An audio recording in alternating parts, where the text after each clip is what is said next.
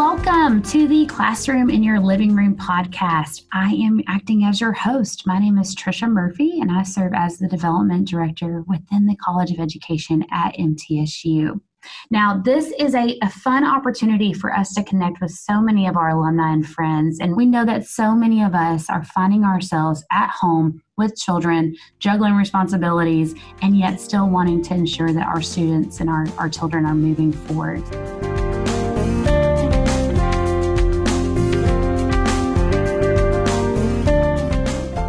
We are here today with Dr. Katie Schrodt, who serves as the Assistant Professor of Reading Education within our Elementary and Special Ed Department here in the College of Education, along with Dr. Amy Elleman, who serves as the Associate Professor in the Literacy Studies PhD program. Thank you both for being on today.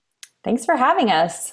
Yes, thanks for having us. Of course. Well, we are in our second part of the two part reading and writing series. And today we are digging into the importance of reading together and how reading really builds knowledge for any subject area. And as so many of us are preparing for summer break, and and still keeping in mind that we we want our students to be prepared for their studies in the fall we are going to dig into this important reading topic again. So, Dr. Katie Schrodt, thank you so much again for being on today.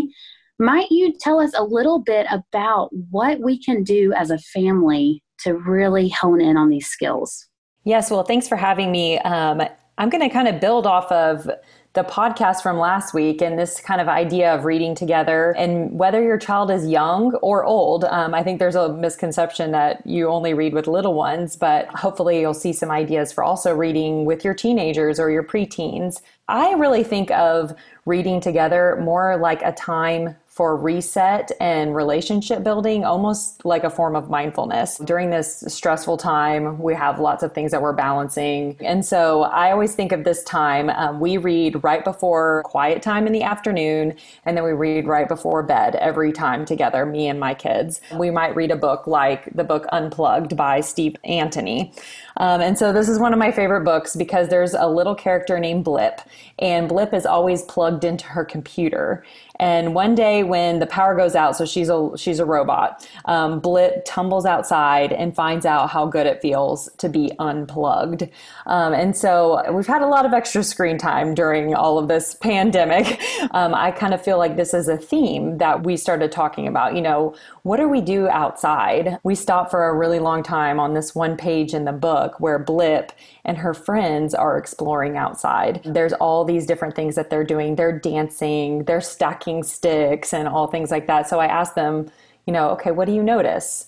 you know about these pictures what do you think about these pictures what are they doing and we we spend time talking um, for a long time so um, unplugged is like a book that doesn't have a lot of complex words but it gets kids talking um, and thinking and making connections. And so I think we can spend a lot of time talking outside of the words on the book. And then another one that we've been reading a lot in my family is called Rescue and Jessica by Jessica Kensky and Patrick Downes. This is a nonfiction book, and it's the story of a girl who lost her legs in the Boston Marathon bombing. And I know it sounds crazy that I might be reading this book to my five year olds, but it's very delicately addressed and it's really focused on the details of how she came to meet her service dog, Rescue. When we're reading this book together, there's so much vocabulary and knowledge. They learn about amputees and prosthetic legs and what is the role of a service dog versus a seeing eye dog. And there's so much discussion that happens around this. You know, my kids had never really talked about this before. And so it was, there's so much empathy building, knowledge building, storytelling that starts happening there and I know that those are certainly characteristics that we want our children to have in today's society, particularly when there is a tragic situation. I mean, even some might argue that right now we're in a situation where we want to build empathy for others and making sure others are well and um, you know being mindful of that i love that lesson and you know as i think about my time as I sit down and read to my son, I wonder what are some of those specific questions or what are some of the things that we want to point out to them as we're going along? What, what can we do to help them take in that time? One thing that I always tell my pre service teachers, um, we do what we call interactive read aloud. And so the book is interactive. You know, it's not just for me to read straight through, but we have these pausing points or these stopping points. For example, in Rescue and Jessica, when she is first told that she's going to have to lose her leg, I mean, that's a pretty obvious place for us to stop and process. So I tell my students um, who are looking to be, be teachers to try not to stop more than three times, I kind of give them like a rule of thumb of three because we don't want to break up the comprehension too much by stopping all the time. But we also do want them to be able to stop and soak in all of this great information because we do want them to be reading some things that are a little bit complex for them. We want to build their knowledge. We don't want things just to always be simple. We want them to kind of grapple a little bit with some of these books, which is why I read Rescue and Jessica to my five year You know, even though it's a little high for them, but we stop, we talk, and it, it builds a lot of conversation around that. Mm, that's such good advice. Well, and right now, we are typically gearing up in my family to go to the farmers market here in Murfreesboro off the square and go to the local library. Those things right now feel a million years away. So, what would you share with parents about those kind of resources that we can take advantage of? I know I got a little overwhelmed with the millions of emails that came in, like, oh, you can get a free account here and a free account there, and all these websites. Um, but I will say there's a couple that have really stuck out to me. So, a little tip for what books you might read together is to pair a fiction and a nonfiction book. And Trisha, I heard you say you were reading James and the Giant Peach to your son. You could pair that book with a bunch of nonfiction texts about bugs. So, you can, pairing is kind of fun because you have that storytelling, but you're also building knowledge. And so on the Scholastic Learn at Home website, um, so on Scholastic's website, if you just Google Scholastic Learn at Home, they have a lot of those pairings and they have it from pre K all the way up, I believe, past sixth grade. And they are pairing a fiction and a nonfiction book together. Um, and then they also have like a couple little activities all built around one subject. So it might be something like bugs or it might be something like rain or things like that. So that was that's been a fun one. Um, also, Magic Treehouse has the, I'm sure you've heard of the Magic Treehouse series. They have like 100 books, but they also have like nonfiction fact tracker books that match with it. Might be reading the dinosaur book, The Day of the Dinosaur, or something like that. And then there's a fact tracker one that's all nonfiction about dinosaurs. And those are readily available on the Libby app or any like Overdrive app uh, that you might have. And they, they don't usually get like taken too fast because they're kind of older and there's so many of them that um, they're usually free to access pretty easily. So those are those are some of my favorite ones. Mm, those are so good. Well, thank you so much for that advice. It's such a good, tangible things that we can do as soon as we hang up the podcast. We can look into those resources. So thank you so much. Now I know that you had um, another really great idea about how families can connect, and maybe even in a neighborhood setting right now, even amidst time where we are digital only. So why don't you tell our audience a little bit more about that idea? One of my ideas now i have not done this in my neighborhood so i really want to but i am doing this with my nephew. We're doing a lot of learning over kid blog but um, neighborhood and family book clubs. So as your kids are getting older they may not want to sit down and read a picture book with you anymore but what they will want to do, at least my evidence shows that they do want to read with you still. So my sister-in-law and her family, they're all reading the Harry Potter books together. They'll have this dedicated time, you know, to read and she'll send me a picture of her and her daughter both reading Harry Potter and then allowing some student choice. So I love graphic novels and I know that some parents are like, all my kid reads is graphic novels.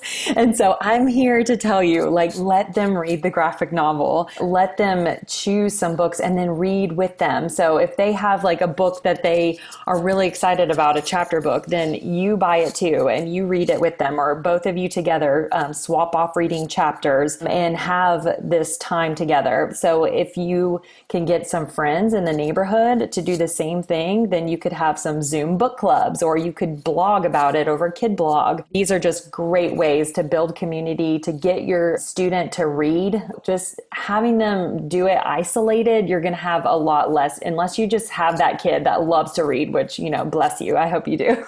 but one other recommendation is a Project Lit. It's one of my favorite uh, grassroots literacy movements and actually started here in Nashville by a high school teacher. And they have book recommendations of book lists of high quality, new, high interest, culturally sustaining chapter books. And so, if you're ever wondering, okay, well, what does a kid want to read now? Um, that's a great place to go look for some recommendations. Thank you so much for that. And that is such a great program, Project Lit is. I think oftentimes when we think about reading, we think of it as an introspective or an introvert's thing to do. However, so many of us are longing for connection. Can you tell us a little bit about how reading or storytelling really does spark connection and talking, frankly? Yes. So, um, one of my most favorite researcher quotes is that reading and learning, quote, float on a sea of talk. And so it's like talk is underneath everything. It, it shows students' oral language proficiency plays a crucial role um, in the acquisition of reading. So, one of our favorite things to do at home is to look through baby books or look through old family photos or scroll all the way back and show your four year old son, this is with you when you were two years old and one years old. That has been a great launching pad for us to tell stories about our family, tell our kids stories about when they were little. And then it sparks them asking questions, telling their own stories. My nephew and I, I told you we are blogging on Kid Blog. And so I will blog a memory and then he will blog a memory. Um, and so those are really fun. He's in fifth grade. We have also done interviewing family members. We've called their grandma and cousins and we've interviewed them asking them simple things like what's your favorite soda to drink or whatever and then you know, more complex things like what was a day like for you when you were a kid? Like, what did you do when you were a kid? And so we found out from my dad that his grandma used to make him coffee milk, is what he called it. And so it was like basically milk, but just a tiny bit of coffee in it. And he thought he was big, you know, whatever. He told my kids that, and that then they wanted to drink, you know, coffee milk or whatever. And so that is something that we can easily do right now um, over the phone or over Zoom um, and learn more about our families and tell more stories. And that's important. I think those are the things that we are going to come out better for. You know, what are those bits of connection that we can cling to and really step into? I love that idea. So thank you so much for sharing that.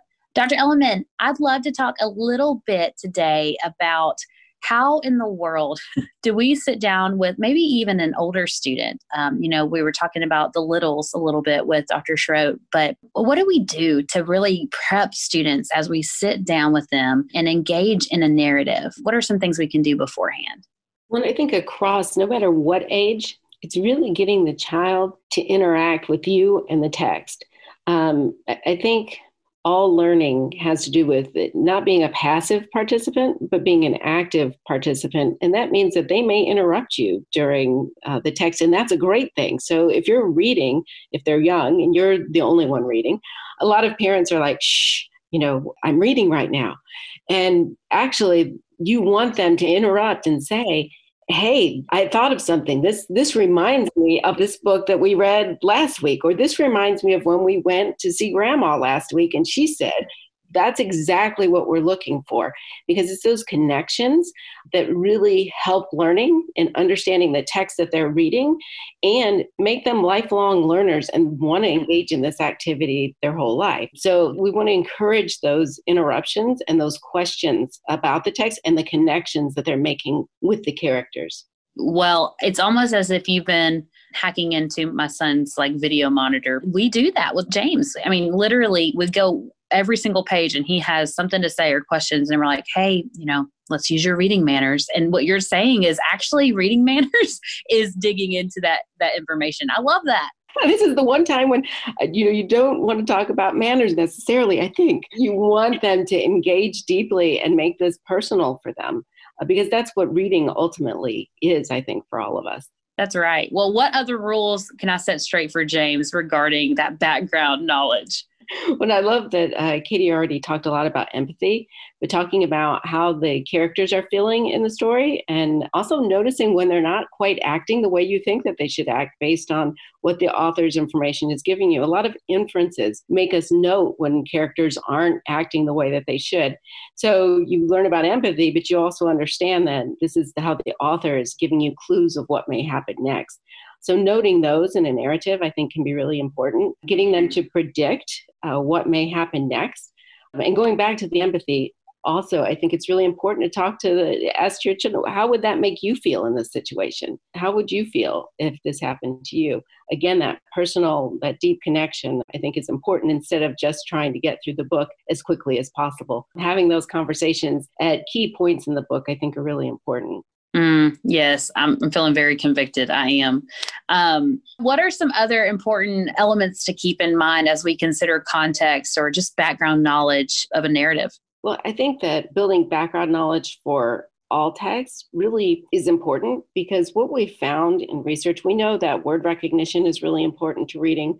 We know vocabulary development and the language pieces that Dr. Schrodt is talking about, which are so important to develop early on and throughout development, those are really important. But we've also found that background knowledge is extremely important to reading comprehension we understand that it's important to reading comprehension of what we're reading now, both in narrative and in expository text or informational text. But we also know that it's really important for learning new topics in an area.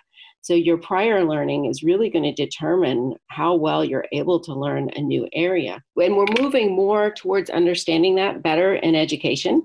Um, there's been a big push. Natalie Wexler has just written a book about the knowledge gap in education in the US.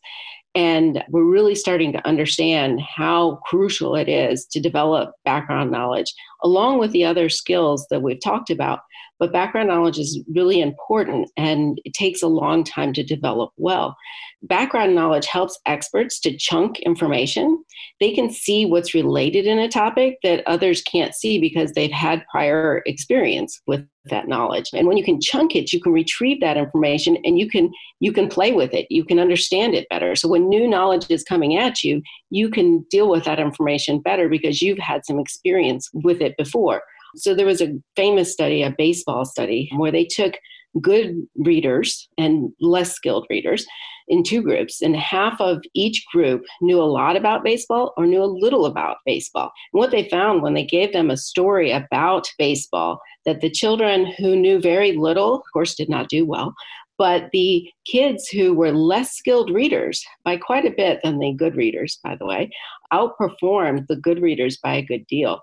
So it isn't just your your skills coming, your reading skills coming in. It's what you know about the topic that allows you to answer questions on reading comprehension tests or when you're learning in school. I like to think about, you know, teaching content is teaching reading because it's going to allow you to understand your children to understand things a lot better if they have experience with that knowledge.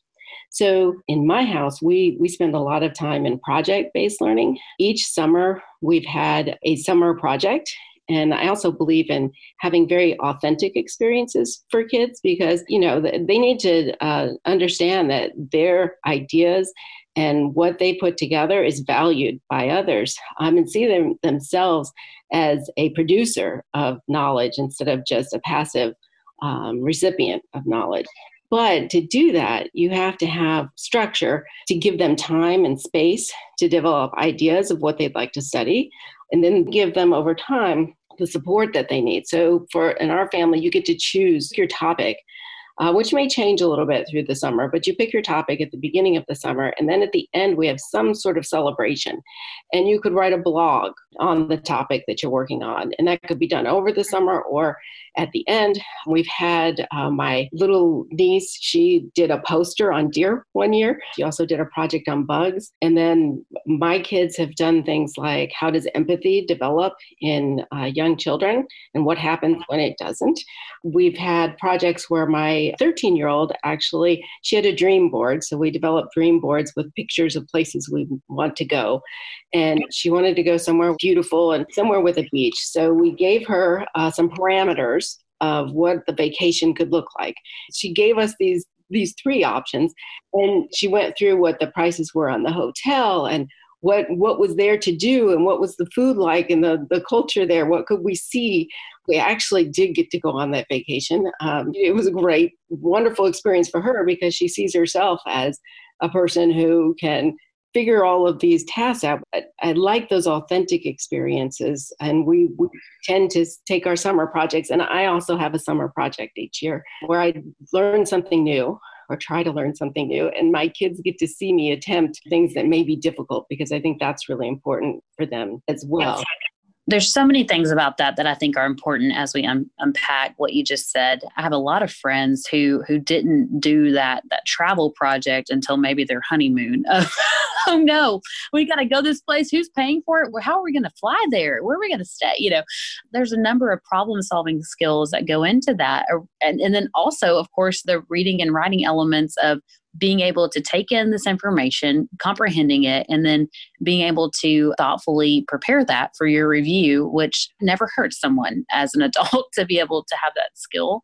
But then also, even thinking about it's so helpful for our kids to see us fail, struggle, and persevere, particularly you know, I'm a millennial. I'm allowed to say this. I feel like we're in a generation that if things get too hard, a lot of folks give up. And so being able to acknowledge here that reading and writing can have so many wraparound benefits that we don't even that I mean that's unprecedented in many circumstances. So I think that's so helpful. Thank you, Dr. Elleman. Also, part of that building background knowledge, there are lots of resources out there right now. If you're putting a project together, and this is where a child can become an expert in an area and develop a passion, right now some libraries have curbside pickup there are also ebooks that you can get a hold of. And I also like, um, there's a great site called Lexiles, and I really like their book finder. You can do an interest inventory for your child. So, for instance, if your child likes dogs and magic, you can click those, and then you can say at what grade level your child's reading, and it will then populate uh, many books that have to do with dogs and magic.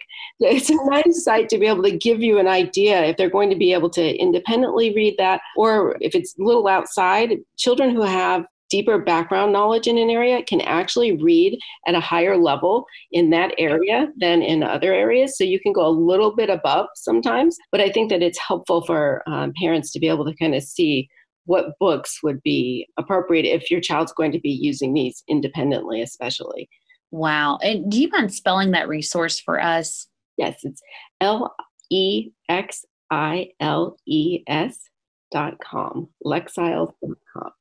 Yeah, you know, I think it's so overwhelming. Even as someone like myself who was an English major, I'm inundated with education and, and child education. When you walk in a library and everything's alphabetical, you're like, okay, where do we even begin for this child? And, you know, are we going to go row by row? And it can feel overwhelming, even for those of us who who like this stuff. So that is such a helpful resource. Thank you. Thank you yes, it can be very overwhelming, even for myself to walk in, and I've been doing this a while, to walk into a bookstore and see everything. And it's really nice to go in. If you're doing project based learning at home, you can go in with an idea that, oh, I'm interested in books about, you know, the beach right now. So it, it kind of gives you that focus that I think is helpful and knowing you know just like dr schrodt said of oh gosh you know we love that author you know if James really does like James and the Giant Peach, if we could get through chapter 19, everybody, maybe he would have a favorite author. And then we could go back to the library and check out others. And, you know, we did that with Pete the Cat forever. But that's the thing, you know, they get into these little niche areas that we want to encourage them in and cheer them on that little area. Well,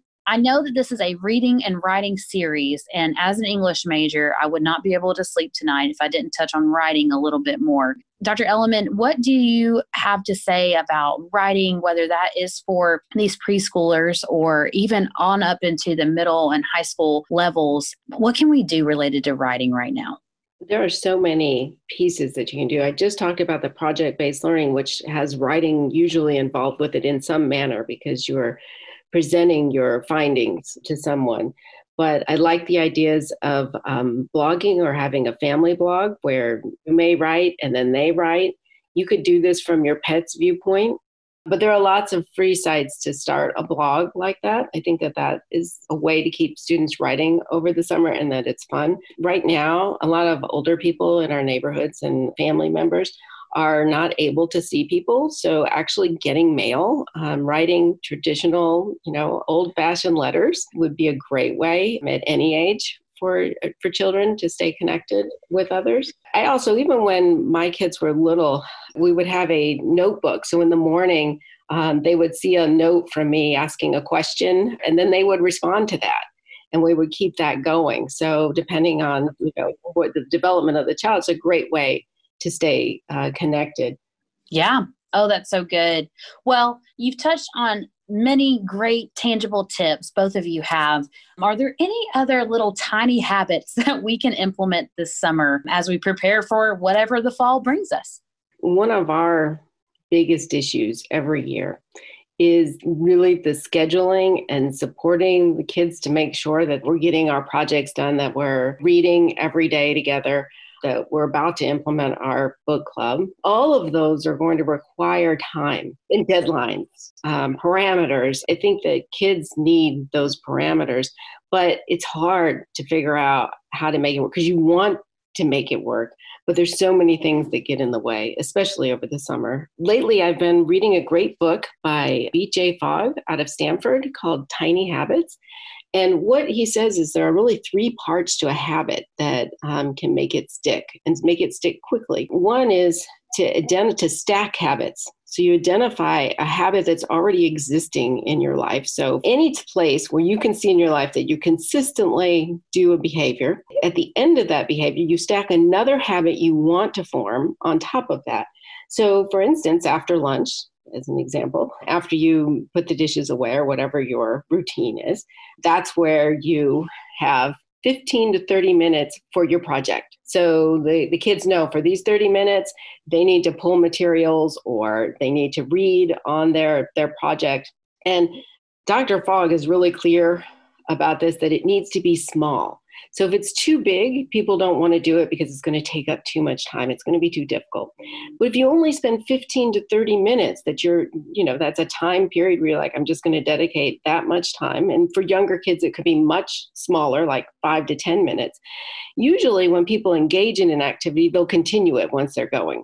So you may get more. You may have your child actually ends up spending an hour, but they only have to spend a short period of time. And then the next day, they're going to go back to that because they're like, okay, it's only 30 minutes. I can do 30 minutes, or it's only 10 minutes. I can do that. And then the last part is to celebrate that habit. So after you're done with that 15, 30 minutes, or if you go longer, when you've worked on your project for the day, give each other a high five on the calendar put a smiley face saying hey we did this. Look you know we got this done today. That's awesome. Or kids love streaks. So put an x each day that you do it and see how many streaks can you get. So that keeps a behavior uh, going and makes the schedule and also makes it fun for, for kids i think. That is such good advice. And you're exactly right. We have something similar going on in our house that has that streak kind of mindset and you're right. They notice when you miss a day, they notice when they have every day, and kids love to celebrate. And I think that's one of the things I love most really about, about any people. we all, we love to be in something together. And right now, you know we're in we're in something together so why not just celebrate where we can i think that's such such good advice I want to thank you both again, Dr. Schrodt, Dr. Elleman, for your time today as we really end our two part mini series on reading and writing. Thank you so much. Thank you. Thank you. I invite you all to stay in touch with us online through our social media platforms by phone and, of course, email. Um, all of my information is on the website and as well as in the resources portion of this podcast. I'd love to hear from you and hear how these tips helped. Again, this is Trisha Murphy, and you've been listening to the Classroom in Your Living Room podcast.